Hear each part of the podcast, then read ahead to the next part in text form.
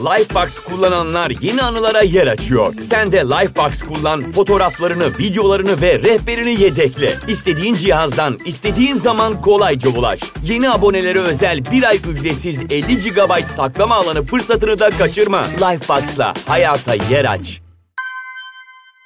Genel Sesler Podcast'inden herkese merhaba. Ben kendini ararken kaybolan ve sonrasında ise bir türlü bulamayan podcast'iniz Bilge. Bugün benlik algımız, kendimizi bilmek, kişiliğin inşası ve kimlik üzerine konuşacağız. İlginçtir ki bu hafta etkili dinleme ve karşımızdakini anlama konusu üzerine konuşmaya karar vermiştim. Araştırmalarıma da o yönde başlamıştım. Konu ne zaman buraya geldi hiçbir fikrim yok.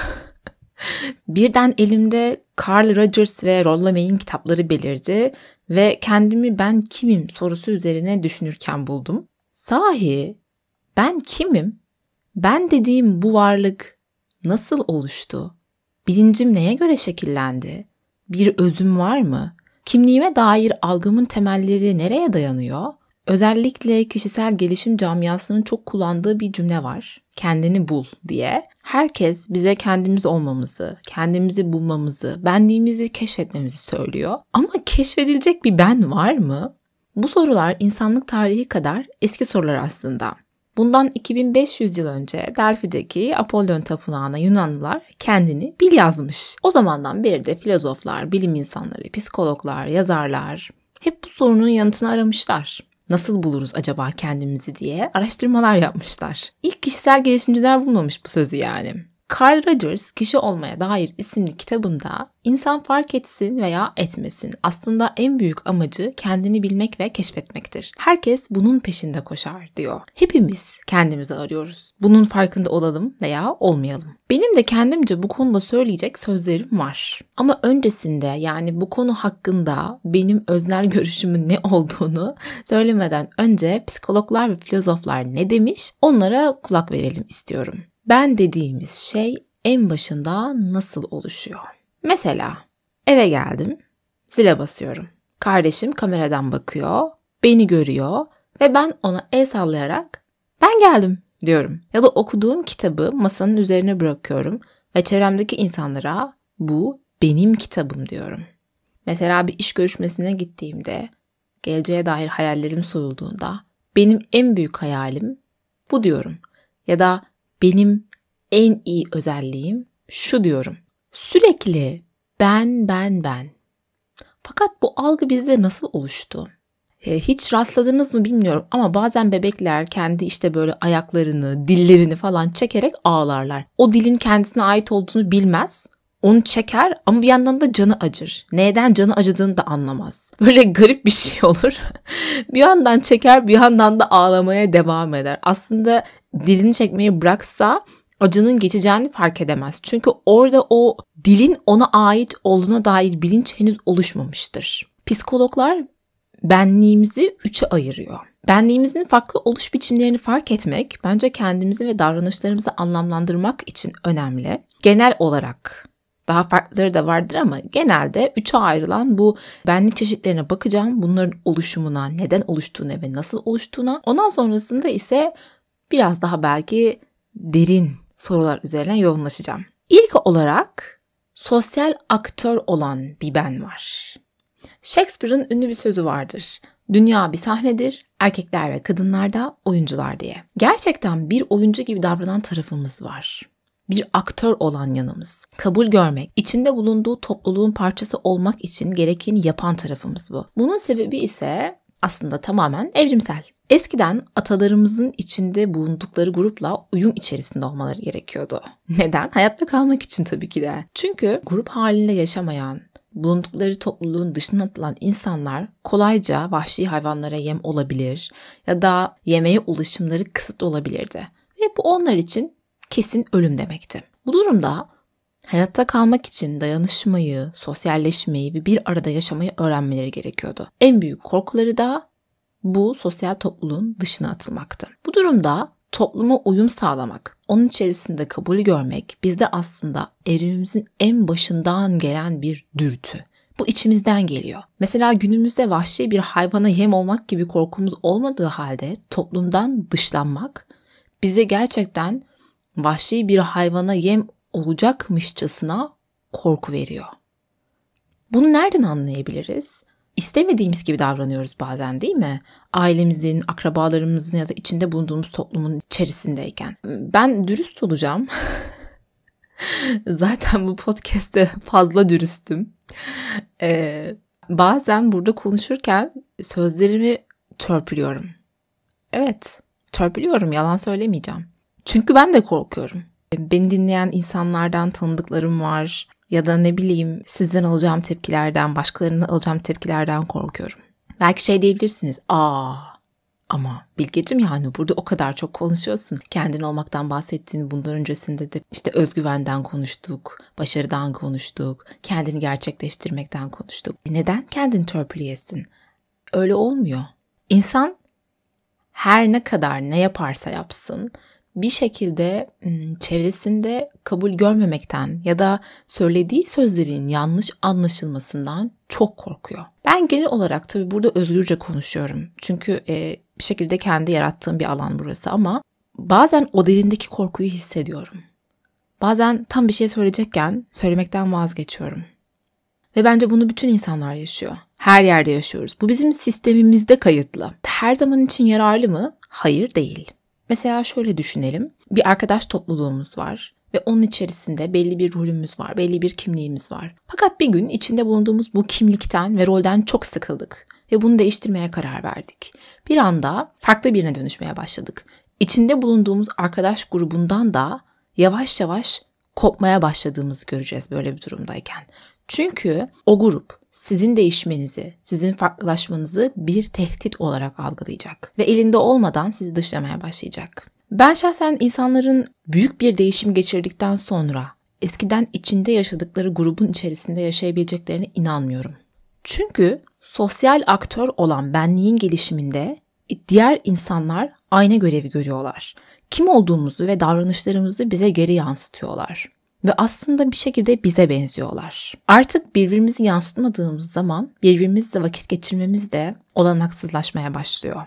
Aslında bazı şeylerin nedenleri gerçekten çok dürtüsel ve ilkel ama haladır geçerli. Biz insanların diğer hayvanlardan farklı olarak böyle bir ben bilinci var. Mesela evde bir tane ben papağan besliyorum ve onun kendisini ben dışa dönük, eğlenceli, sinirlendi mi ısıran, kafasını sevdirmeyi çok seven bir kuşum diye tanımladığını hiç görmedim. Çünkü böyle bir bilinci yok. Kendini bu şekilde ifade edemiyor. Sadece olduğu şekilde var oluyor. Ama saydığım bu özelliklerin hepsine sahip. Özellikle de ısırma. Aşırı derecede ısırıyor. Yani parmaklarımı ben artık hissetmiyorum. His kaybı yaşadım. Kulaklarım, burnum, yanaklarım, boynum hatta saçlarımı tek tek yoluyor.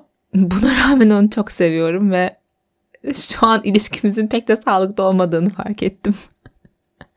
Her neyse. İnsanlar evcil hayvanlarından ya da çocuklarından konu açıldı mı onları anlatmayı çok seviyor. Ama bir yerde okudum ki aslında insanlar ne kadar anlatmayı sevseler de karşılarındaki kişiler bu konuda hiç ilgili değiller ve bunu sıkıcı buluyorlarmış. Ben de size sıkmamak için daha fazla evdeki minik kuşumun tatlılığı üzerine konuşmayacağım. Ama gerçekten de bu benlik meselesi öyle. Onun var olan benliğini ben olarak tanımlayan bir yanı yok. Bununla ilgili ünlü psikolog William James şöyle bir şey söylüyor.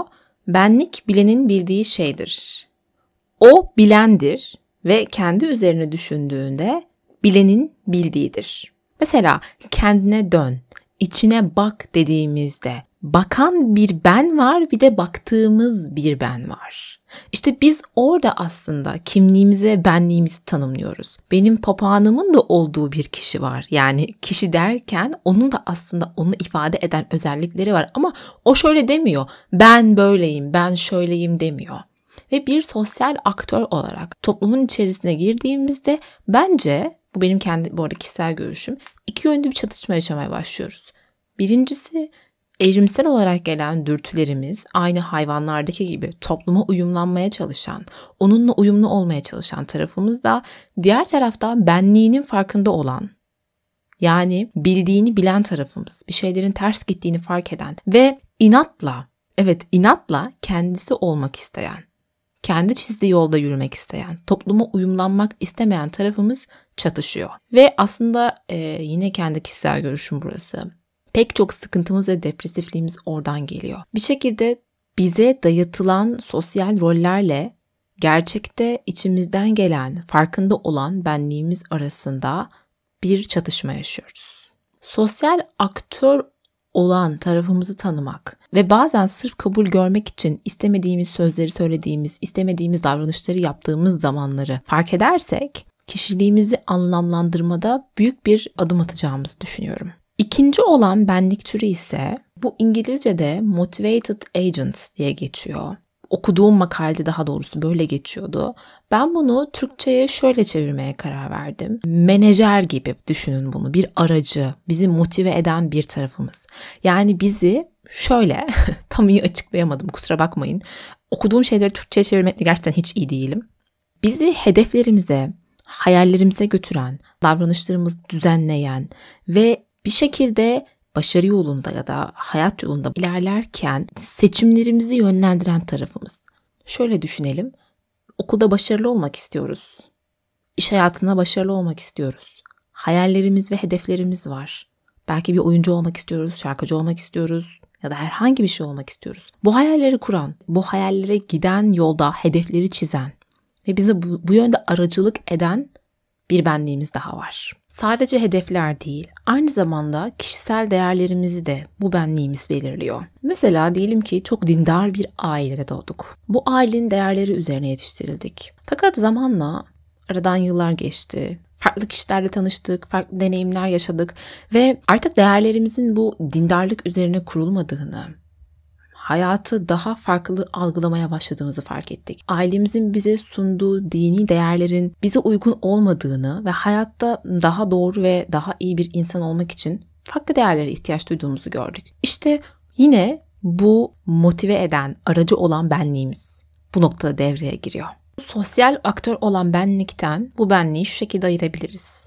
Kişiliğimizi ve rollerimizi değiştirmeye karar verdiğimizde sosyal aktör olan tarafımızı Hedeflerimizi ve değerlerimizi değiştirmeye karar verdiğimizde ise motive eden, aracı olan tarafımızı değiştiriyoruz aslında.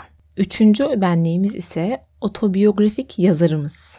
Yani hikaye anlatıcı benliğimiz. İnsanoğlu aslında hikaye anlatan bir hayvandır diye bir söz okumuştum bir yerde. Bizi diğer hayvanlardan o kadar büyük bir ölçüde ayırıyor ki Mesela söylediğim gibi papağanımın kendi hakkında böyle şeyler anlatma yetisi yok. Fakat ben size kendi hayatım hakkında bir sürü şey anlatabilirim. Biz insanlar bir şekilde çocukluktan itibaren bir hayat yaşamaya başlıyoruz. Belli bir yaşa geldikten sonra hayatımızı anlamlandırmak, onun boşa gitmediğini belki de işe yarar bir hayat yaşadığımızı ifade etmek için bir hikaye yazmaya başlıyoruz. Fakat hafızamız birazcık kısıtlı ve hikayemizde aslında unuttuğumuz pek çok yer oluyor. Ama biz boşlukları kendi öznel perspektifimize göre dolduruyoruz. Ve aradaki boşluklar doldukça ortaya kendimizce otobiyografik bir hikaye çıkmaya başlıyor. Ve bu hikaye bizim kim olduğumuzu anlatıyor. Mesela ben size şimdi bir bölüm çeksem. Kendi hayat hikayem diye. Ve anlatsam. Burada konuşan kişi benim hikaye anlatıcı benliğim olacak. Ama belki aynı hikayeyi size annem anlatsa benden çok daha farklı şeyler söyleyebilir. İnsanın kendini anlattığı, kendisiyle ilgili anlattığı hikayeler onun hayatını çok büyük ölçüde etkiliyor. Bir TED konuşması dinlemiştim. Hikayen değişsin, kendin değiş diye ünlü bir psikolog konuşuyordu.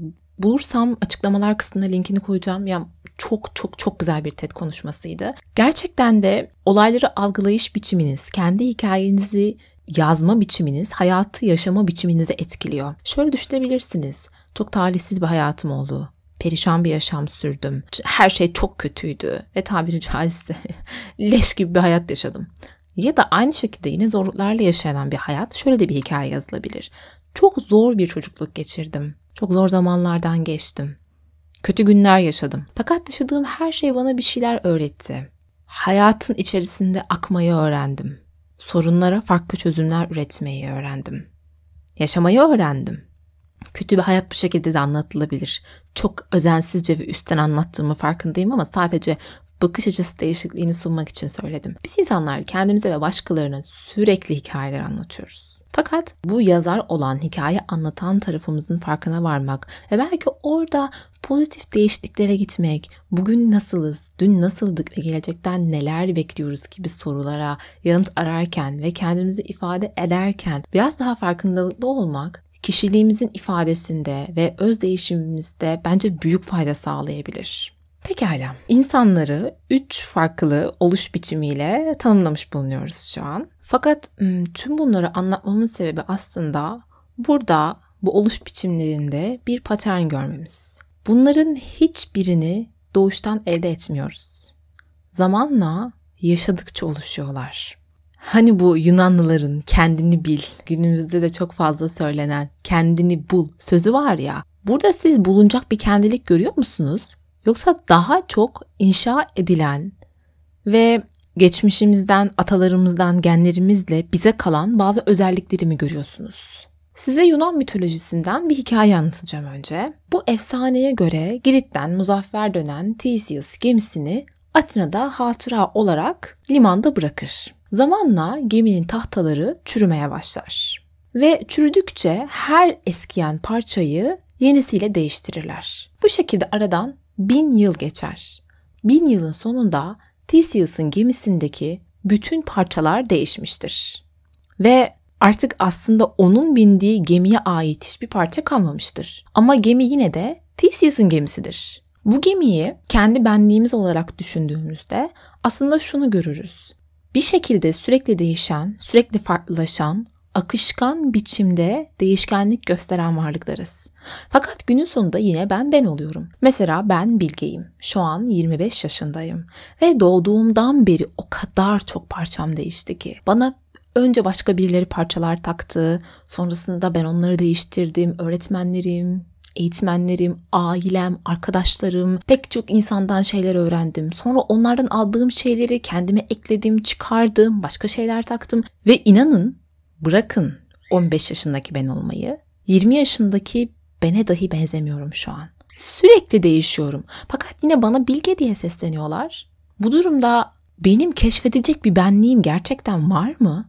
Bilge dediğimiz şey doğuştan kişilik özellikleriyle mi dünyaya geliyor? Yoksa sürekli değişen ve kendini inşa edip yeniden yıkan ve yeniden inşa eden bir organizma mıyım? Bana sorarsanız öz diye bir şey yok.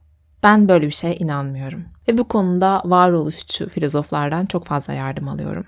Bir yerde okumuştum. Kime ait olduğunu tam olarak hatırlamıyorum. Sartre'a ait olabilir ama varoluş özden önce gelir diyordu. Yani aslında biz öncelikle var olan varlıklarız. Bize tahsis edilen bir karakter ya da bir öz yok bence. Ama bu konuya birazdan geleceğim. Birazcık bekleteceğim. Çünkü öncesinde Carl Rogers'ın Kişi Olmaya Dair isimli kitabında okuduğum kişi olmak için yapabileceğimiz bazı şeyleri söylemek istiyorum size. Carl Rogers Freud'dan sonra en önemli psikolog sayılıyor ve kendisi kitabında insanın karakterine, psikoterapide e, kendi özünü, kişiliğini bulmaya dair yaptığı çalışmalara ve hastalarından verdiği örneklere odaklanıyor. Kendin olmaya giden yolda atmamız gereken bazı adımlardan bahsediyor. Orada kitap çok kalın. Vaktiniz varsa okumanızı tavsiye ederim. Fakat ben benim gerçekten böyle radarıma giren ve işe yarayacağına emin olduğum, farkında olmadan kendi hayatımda da kullandığım bu maddeleri sizinle paylaşacağım. Carl Rogers diyor ki gerçekte olduğun kişi olmak için yapman gereken ilk şey maskelerden kurtulmak. Maskelerden kastımız ne? Mesela örnek verelim. Okulda havalı biri gibi gözükmeye çalışmak. Ya da aslında çok fazla makyaj yapmaktan, modaya uygun giyinmekten hoşlanmadığın halde, bunlarla uğraşmak istemediğin halde güzel görünmeye çalışmak ve sürekli hoşlanmadığın halde makyaj yapmak. Ya da akıllı görünmek için dışarıda sürekli kitapla gezmek. Bunlar bizim maskelerimiz. Hep birkaç örnek olsun. Hayatta hepimiz maskelerle geziyoruz bence.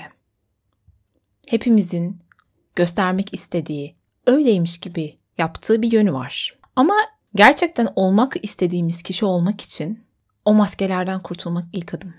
Çünkü onlar biz değiliz. Belki evet havalı, akademik, özgüvenli biri değiliz. Belki hatta tuhaf yanlarımız var. Bir tık böyle weirdo derler ya İngilizce'de. Belki öyle biriyiz. Ve bence bu çok normal. Bunu kendime kabul ettirirken ne kadar zorlandığımı tahmin edemezsiniz. Ama herkes mükemmel olmak zorunda değil. Herkes iyi olmak, herkes güzel görünmek, herkes çok zeki, çok akademik, çok başarılı olmak zorunda değil bu noktalarda. Ve tüm bunlara sahip olmadan da hayatta yapılacak çok farklı şeyler var. Çok havalı olmadan da çevrenizde bir sürü insan barındırabilirsiniz. Harika arkadaşlıklar kurabilirsiniz. Çok fazla kitap okumadan, çok fazla eğitim görmeden de gerçekten hayattaki tecrübelerinizi damıtarak akıllı seçimler yapabilir ve güzel bir hayat yaşayabilirsiniz. O halde olmak istediğimiz kişiye giden yolda ilk adım olarak o maskeleri çıkarıyoruz. İkincisi ise, ikinci madde ise meli malılardan kurtulmak. Hepimizin aklında olması gerektiği insana dair bir imge vardır.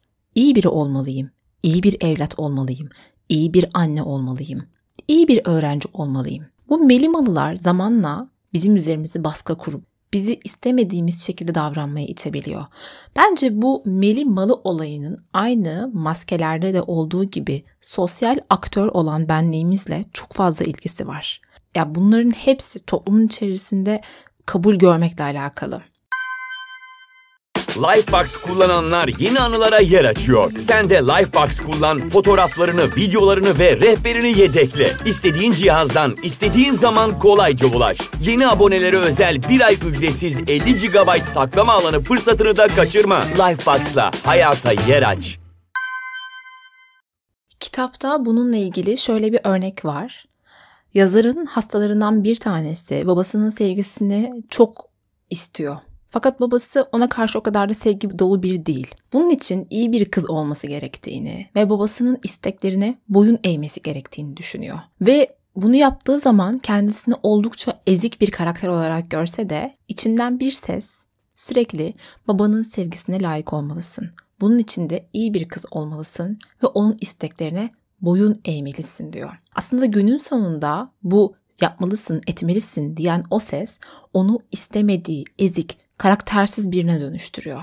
Hayatımızda bu şekilde kendimize olmalı, melimalı eklediğimiz çok fazla şey var. Ve işin doğrusunu söylemek gerekirse onları terk etmek, öyle olmadığını düşünmek çok zor. Hele ki mesele yakınlarımız ve ailemizle ilgili ise. Üçüncüsü ise beklentileri karşılama duygusundan kurtulmak. Bu beklentilerle ilgili bence iki yön var. Birincisi ailemizin ve toplumun bizden olan beklentileri. İkincisi ise bizim kendimizden olan beklentilerimiz. Ben terapi görürken şema terapi görmüştüm. Yani bu ekol üzerinden almıştım terapimi ve orada mod terapisine de değiniyoruz. Modların içerisinde talepkar ebeveyn modu diye bir mod var. Bende maşallah çok yüksekti. Böyle talepkar, beklentili, çok fazla şey isteyen bir tarafım. Beklentileri karşılama duygusu bence en tehlikeli olanı kendi içimizdeki. Kendi içimizdeki o sese kurban gitmek. Mesela toplumsal olarak üniversite okumak, iyi bir meslek sahibi olmak, sonrasında evlenmek, mümkünse iki ya da üç tane çocuk yapmak ve bu toplumun bizden istediği her şeyi vermek. Her ne kadar toplum size bir şey vermese de her neyse. Biraz yükseldim burada. Bu arada bunlar kötü demiyorum. Bunları yapmak kötü asla demiyorum. Ama eğer bu beklentileri karşılamak zorunda gibi hissediyorsanız, kişiliğinizi, gerçek kişiliğinizi yaşamaya giden yolda büyük bir engelle karşı karşıyasınız. Ve onun da ötesinde eğer kendinizden olmayacak şeyler bekliyorsanız, en ağır şeyleri istiyorsanız, belki 10 yıl sonra gerçekleşmesi muhtemel olacak şeyleri bir yıl içerisinde gerçekleştirmek istiyorsanız yine kendinize ve karakterinize zarar veriyorsunuz. Gerçek kişiliğinizi yaşama hakkını kendinizden alıyorsunuz. Beklentileri karşılama isteğini kaldırmak çok zor. Çünkü e, beklentiyi karşılamanın sonunda bir sevgi elde edeceğimizi düşünüyoruz hepimiz. Mesela o hayalimizdeki şeyi başardığımızda kendimizi daha çok seveceğimizi düşünüyoruz. Çok para kazandığımızda ya da iyi birisiyle evlendiğimizde annemizin babamızın bizi daha çok seveceğini, akrabalarımızın, toplumun bizi daha çok kabulleneceğini düşünüyoruz. Ama öyle bir şey yok. Bunların hiçbir gerçek olmuyor. İşin daha da kötüsünü söyleyeyim mi? Tüm bunlar gerçek olduğunda, beklentileri karşıladığınızda ve hayal ettiğiniz şeyler gerçeğe dönüşmediğinde çok büyük bir kırıklığı yaşıyorsunuz. Hayatta hiçbir şey kendi gerçek kişiliğinizi feda etmeye değmez. Ve diğer maddeye geçiyorum. Başkalarını memnun etme duygusundan kurtulmak. Bu biraz beklentilerle de ilişkili. Başkalarını memnun ettikçe daha iyi biri olduğumuzu hissetmeye programlı olarak büyütülüyoruz. Mesela annemizden, babamızdan aferin almak, öğretmenimizden aferin almak çocukken bizim için çok önemli. Aynı şekilde bu çocukluktan bizde kalan başkalarını memnun etme dürtüsü, iyi bir çocuk olma dürtüsü büyüyünce de bizi takip ediyor. Carl Rogers kitabında iş dünyasında bir profesyonel olan hastasının terapinin sonunda ona şöyle söylediğini yazmış. Bu kısmı olduğu gibi okuyacağım. Sonunda bütün yapmam gerekenin istediğim şeyi yapmaya başlamam olduğunu hissettim. Bana başkaları tarafından yapmam gerektiği hissettirilen şeyi değil, başka insanların benden bekledikleri şeyleri değil. Böylece bütün hayatım baştan sona değişti. Ben hep benden beklenenleri yapmak zorunda olduğumu hissetmiştim. Daha da önemlisi bunu başkalarını memnun etmek için yapmıştım. Canları cehenneme. Galiba bugünden itibaren ben sadece ben olacağım. Zengin ya da yoksul. İyi ya da kötü. Mantıklı ya da mantıksız. Güzel ya da çirkin. Shakespeare'ın şu sözlerini yeniden keşfetmemi sağladığınız için teşekkür ediyorum. Kendi benliğine sadık ol. Olmamız gereken insana dair dayatmalar nereden gelirse gelsin. Kültür, aile, din, toplum her ne ise hiçbirimiz aslında özümüzde bunu istemiyoruz. Ve bununla farklı başa çıkma biçimleri geliştiriyoruz. Bazen bu başa çıkma yöntemleri bizi kötü bir insan yaparken bazense kendi benliğimizi bulmamıza yardım eden araçlara dönüşebiliyor. Birinin dayattığı, birinin bize olmamızı söylediği insan olmak istemiyoruz. Aslında sadece kişilik olarak değil, yaptığımız işleri yaparken de bu durum geçerli. Evet, şimdi bir itiraf geliyor benden. Ee, kendimden örnekler vermeyi çok seviyorum ya. Gerçekten. Ee, böyle yaptığım zamanlarda çünkü aynı bana benzeyen, benle aynı şeyleri yaşayan sizlerden çok güzel yorumlar ve mesajlar alıyorum. Ortak paydalarda buluşmak bence harika bir şey. Şimdi ben podcast yapmaya başladığımda en büyük korkum aptal biri gibi gözükmekti. Yani nasıl bir korkuysa artık bu da. Böyle e, bölümleri kaydederken kendimi çok kasıyordum. Elbette ki burada asla yanlış bir bilgi vermek istemem. O yüzden verdiğim her bilgiyi araştırarak veriyorum. Yine de hata yapabilirim, hata yapma payım var. Fakat elimden gelen en iyisini yapıyorum. Ama hani o kadar büyük bir baskı vardı ki üzerimde. Ya kötü konuşursam, ya insanlar bu kız ne kadar mantıksız şeyler söylüyor böyle derse. Ne bileyim anlattığı şeyler gereksiz derlerse diye ödüm kopuyordu. Ve bir şekilde hayali o zamanlar hayali olan dinleyicilerimi mutlu etmek için kendimi kasıyordum. Kendimin üzerine çok fazla biniyordum. Fakat bir yerden sonra bir şey keşfettim. Bu gerek yaptığınız işte olsun, gerek benim gibi bir podcast yapıyor olun ya da ilişkilerinizde olsun. Olduğunuz kişi gibi olmak yani harika akademik biri olmamak belki. Belki boş boş konuşmayı sevmek, ya da ne bileyim kitap okumayı çok sevmeyen biri olmak ya da garip hobilerinizin olması. Tüm bunları saklamak zorunda değilsiniz. Bu korkulardan kurtulup da kendiniz olmaya, olmak istediğiniz kişi gibi olmaya başladığınızda ve ürettiğiniz şeyleri de bu doğrultuda yapmaya başladığınızda büyülü bir şey gerçekleşiyor. Gerçekten olduğunuz insanın yanında olmak isteyen kişiler etrafınızı sarıyor. Belki de sizi bin kişi yerine yüz kişi dinleyecek. Ya da beni. Ama o yüz kişi gerçekten de beni ben olduğum için ve bu podcast'i de böyle olduğu için dinlemek isteyen kişiler. Bu dünyadaki en kıymetli şey. Olduğunuz kişinin yanında 10 kişi olacağına bir kişi olsun. Yaptığınız şeyi takdir edecek bin kişi yerine 100 kişi olsun. Ama kendiniz olun. Aynı bu profesyonel iş adamının söylediği gibi. Hepsinin canı cehenneme. Yapmak istediğiniz şeyi yapın. Karşılığında farklı şeyler duyabilir, acı verici sözlerle karşılaşabilirsiniz. Ama bunu da olmak istediğiniz kişi olmanın bedeli olarak görün. Beşinci adımımız ise artık tüm bunlar olduğunda kendi yolumuzda ilerlemeye ve süreç olmaya başlıyoruz. Evet süreç olmak. Artık biri olmaktan çıkıyoruz. Değişen, akışkan, karmaşanın kendisi olan birine dönüşüyoruz. Böyle söyleyince birazcık korkutucu gibi geliyor. Ama aynı anlattığım mitolojideki Theseus'un gemisi gibi. Sürekli değişen parçalarımız ve akışkan bir kişiliğimiz olmaya başlıyor. Eğer özümüz varsa özümüz bu. Değişmek ve var olmak. Mesela ben şu an podcast yaparken sürekli değişiyorum. Ve bundan 3 yıl sonra eğer bu podcast'i yapmaya devam edersem belki de şu anki formatından çok daha farklı şeyler yapmaya başlayacağım. Çünkü benlik dediğim şey sürekli değişiyor. Ama günün sonunda yine o kişi ben oluyorum. Çünkü biyolojik bir gerçeklik olarak varım. Çok sevdiğim yazar Frank Herbert'ın şöyle bir sözü var. Diyor ki, hayatın gizemi çözülmesi gereken bir sır değil, yaşanılması gereken bir gerçekliktir. Gerçekten de çözmemiz gereken bir aslında benlik yok. Bu tip dayatmalardan ve baskılardan kurtulup yaşayacağımız bir gerçekliğe ihtiyacımız var. Benim kendi görüşüm, daha önce de söylediğim gibi, bir özümüz olduğuna, belirli bir kişilikle doğduğumuza asla inanmıyorum.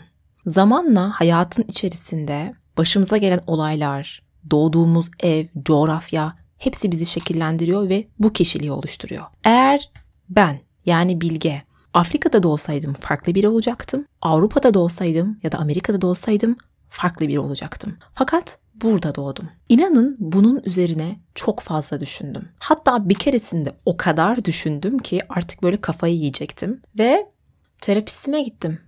Dedim ki neden? Ben neden burada doğdum?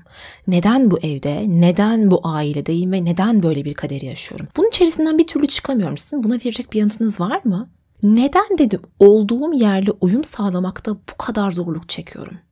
Neden herkes gibi olamıyorum? Neden çevremin ve ailemin bana sunduğu bu şeyleri kabullenmekte zorlanıyorum? Neden bu coğrafyayla çatışıyorum? O da bana dedi ki çünkü sizin nöronlarınız onlar gibi dizilmedi. Farklı dizildi. Allah Allah. Bu kadar basit mi yanıt? Evet. Hepimiz günün sonunda çünkü biyolojik varlıklarız. Ve bir şekilde nöronlarımızın diziliş şekli, karşılaştığımız muameleler, genlerimiz, doğduğumuz yer hepsi bizi şekillendiriyor. Bir öz olmaktansa bir varoluş olduğumuza inanıyorum ben. Ve bu varoluşun içerisinde başımıza gelenler, bizi şekillendiren şeyler ve yaptığımız seçimler şu anki olduğumuz kişiye dönüşmemizi sağlıyor. Tüm bunların içerisinde küçük bir özgürlük alanımız da var. Yani o kadar pesimist değilim. Hani tamamen işte dış etkenlerden elbette ki etkilenmiyoruz. Burada bahsettiğim bu Carl Rogers'ın söylediği şeyler mesela. Bu maddeler bizim o kısıtlı seçme alanımızda kendimize şekil ve yön vermemizi sağlıyor bence. Ama bunun yine de kısıtlı olduğunu düşünüyorum. Ee, bir şekilde bulunduğum yerden çıkarak yapabileceğimin en iyisini yapmam ve hayatımı buna göre şekillendirmem gerekiyor. Sürekli bir şeyleri çözmeye çalışmaktansa Frank Herbert'in dediği gibi gerçekliğimi yaşamam gerekiyor. Aslında bir özümüzün olmadığına inandığım gibi hayatın bir anlamı olduğuna da inanmıyorum. Bu bazen bende yaşam anksiyetesi yapıyor. Bunu varoluşçu filozoflar çok fazla söyler. Hayatımın kendi anlamını çizmek ve kendi benliğimi yaratma özgürlüğüne sahibim. Ve bu korkunç bir şey. Çok korkunç bir şey.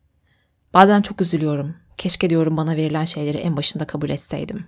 Keşke nöronların böyle dizilmeseydi öyle değil mi? Ama keşkelerin bir çözüm getirmediği ortada. Hepimizin kendi benliğini inşa etmeye gücü ve hakkı var. Başlangıç noktası olarak doğduğumuz yer, bulunduğumuz aile, bize öğretilenler elimizde. Benliğimizin farklı oluş biçimlerini bu bölümde gördük. Ve kendimizi yaşamak için ve kendi kişiliğimizi inşa etmek için yapabileceğimiz bazı şeyleri de gördük. Bunlar söylemede kolay fakat uygulamada elbette ki çok zor şeyler. Belki okumak, terapi görmek ve deneyimlemek gerekiyor.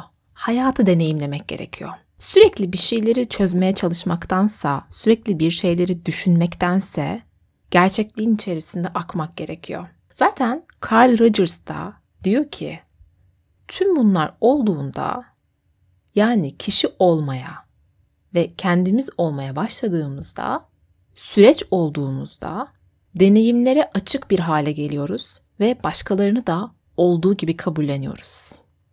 Yani başkalarının da kendi gerçekliklerini ve kendilerini yaşamalarına izin vermeye başlıyoruz. Hiç duydunuz mu bilmiyorum. Abraham Maslow'un ihtiyaçlar piramidi diye bir şey var. Bu piramitte insanın ihtiyaçlarını sıralamış Maslow. Mesela beslenme, barınma, duygusal ihtiyaçlar sırayla ilerliyor. Fakat piramidin en tepesinde ne var biliyor musunuz? Kendini gerçekleştirmek. Kendini gerçekleştirmek dediğimiz şey aslında tüm bu melimalılardan, beklentilerden, maskelerden ve başkalarını memnun etme hislerinden kurtulmak demek bence. Günün sonunda kendini gerçekleştiren insanı Maslow şöyle tanımlıyor. Kendilerini gerçekleştiren insanlar yaşamın temel özelliklerini bazen hayranlık, bazen zevk, bazen hayret, hatta coşku içinde tekrar tekrar taptaze ve safça yaşama gibi muhteşem bir kapasiteye sahiptirler. Başkalarına göre bunlar bayat deneyimler olsa bile. Günün sonunda artık kendimiz olmaya başladığımızda ve kendi benliğimizi bilinçli bir şekilde inşa etmeye başladığımızda bence hayatın içerisindeki o gizli ve küçük, bayat, belki de banal bulunan mucizeleri görmeye başlıyoruz. Belki bir tohumun çiçek açması, yağan yağmur, toprağın kokusu, sevdiklerimizle konuştuğumuz bir yarım saat. Tüm bunları müthiş bir takdir duygusuyla karşılamaya başlıyoruz. Aslında kendin olmak demek, bir nevi hayattaki mutluluğu da bulmak demek. Tüm o baskılardan kurtulmak. Şahsen kendimi o noktada görmüyorum.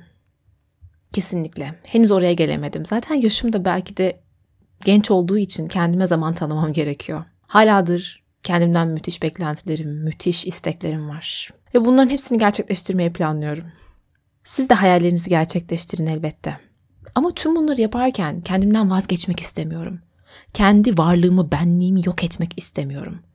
Kendi ellerimle tane tane işlediğim kişiliğimi farkındalıkla büyüttüğüm bu kendilik algımı parçalamak istemiyorum. Ve bunun içinde Carl Rogers kitabında diyor ki tüm bu şeylerden kurtulduğunuzda benliğinize güven duymaya başlıyorsunuz. Evet bunun için bir benliğe güven duymak gerekiyor. Mesela diyor Einstein, Einstein iyi bir fizikçinin kendisi gibi düşünmeyeceğini düşünseydi ve yeterli akademik eğitimi olmadığı için bunları düşünmeye hakkı olmadığına inansaydı şu an görelilik teorisini bize sunar mıydı? Ya da diyor Ernest Hemingway gelenek dışı yazım biçimi yüzünden kendisini bir yazar olarak görmeseydi ve gerçek bir yazar böyle yazmaz deseydi şu an Ernest Hemingway'in kitapları elimizde olur muydu? Tüm bu insanlar farklı ve yetersiz görülen taraflarına rağmen benliklerine güvenmeyi tercih etmiş insanlar. Kendileri olmuş, beklentilerden, meli malılardan kurtulmuş olan insanlar. Geleceğimize doğru ilerlerken, hayallerimizi ve olmak istediğimiz kişiyi inşa ederken benliğimize güven duymak için önce kendi gerçekliğimizi yaşamamız gerekiyor. Kendi benliğimizi oluşturmamız gerekiyor. Varoluşumuza saygı duymamız gerekiyor belki de. Bu bölüm benim için çok kıymetliydi. Kendim olmak üzerine çok fazla düşünüyorum son zamanlarda. Ve en büyük anksiyetem de şu. Gerçekten kendim olduğumda ve yapmak istediğim şeyleri yaptığımda çok başarılı olamamak, çok fazla sevilememek ya da terk edilmek. Hepimizin aslında içinde yatan ana duygu bu. Diyorum ya tüm bunlar bize yüzyıllar öncesinden işlenmiş genlerimize ve yapımıza ilmek ilmek dokunmuş hisler. Tüm bunlardan korkuyoruz.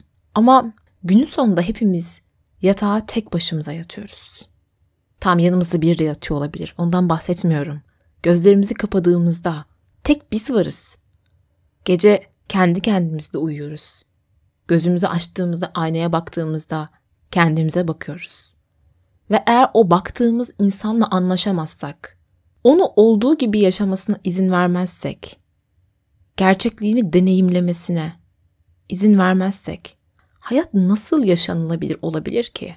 Bugün burada kendi başarısız olma kaygımı, kendi sevilmeme korkumu bir kenara bırakıyorum.